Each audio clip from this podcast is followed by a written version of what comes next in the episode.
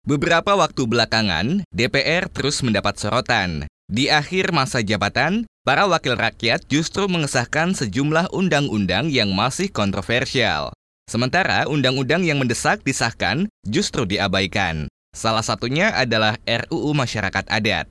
Simak ulasan tim KBR yang disusun Siti Sadidah Hafsya. Aliansi Masyarakat Adat Nusantara Aman mendesak pemerintah mengesahkan rancangan Undang-Undang Masyarakat Adat RUU MA Deputi 2 Sekjen Aman Urusan Politik Erasmus Cahyadi berpendapat, RUU ini bisa memberikan pengakuan secara hukum atas keberadaan masyarakat adat.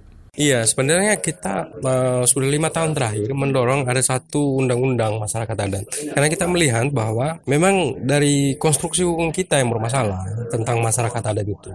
Itulah sebabnya orang-orang macam di masyarakat adat macam Semunying, macam orang Rima itu memang tidak dilihat sebagai kelompok masyarakat yang berposisi sebagai subjek hukum.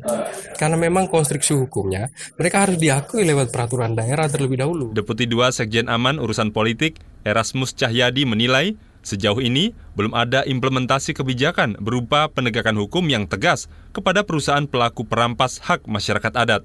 Karena itu, seharusnya RUU MA dapat memberikan perlindungan hukum kepada masyarakat adat.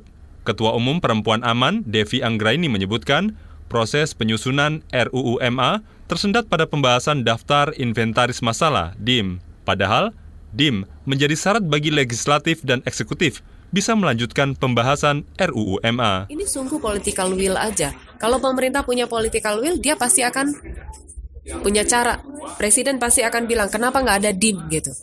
Padahal ini kan sudah ditunggu. Sampai kada luar loh surprise-nya. Kan dia di, begitu dikeluarkan terhitung 60 hari kalau nggak salah saya.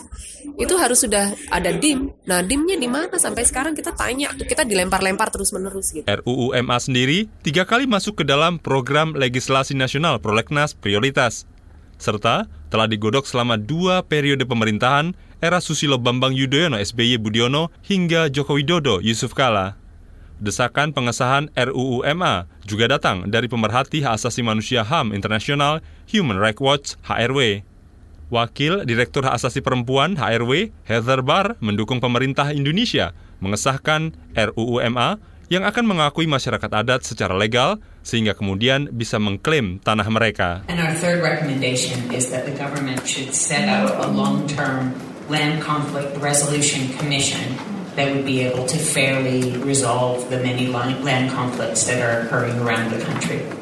Dan yang ketiga, pemerintah Indonesia juga harus mengatur soal uh, komisi untuk resolusi konflik jangka panjang untuk mendengarkan permasalahan lahan yang ada di Indonesia. Wakil Direktur Asasi Perempuan HRW Heather Barr menjelaskan berbagai peraturan di Indonesia telah mensyaratkan perusahaan untuk berkonsultasi dengan masyarakat lokal dalam setiap langkah dan prosesnya untuk mendapatkan izin pemanfaatan lahan.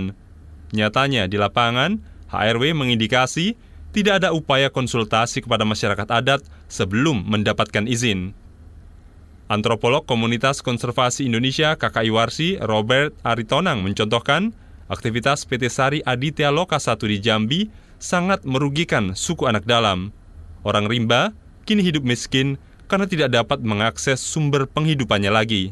Hutan mereka sudah berubah menjadi perkebunan kelapa sawit dan diakui milik perusahaan. Masalah paling serius di mereka itu kan tidak ada sumber sumber penghidupan karena hutannya sudah habis, tanahnya juga sudah habis diambil. Ya, eh, lalu mereka mau hidup dari mana? Nah, sekarang ini kondisinya sangat buruk kelaparan, eh, sakit, konflik, lalu kemudian juga mereka sangat apa namanya eh, untuk uh, pendidikan aja gimana ya? Eh, kesehatan mau bagaimana? Kini, komitmen pemerintah yang mengaku akan melindungi masyarakat adat kembali ditagih. Keseriusan pemerintah Jokowi juga diuji. Akankah masyarakat adat mendapatkan haknya kembali? Atau justru mereka akan kehilangan tumpuan? Demikian laporan yang disusun Siti Sadidah Hafsyah. Saya, Sindudar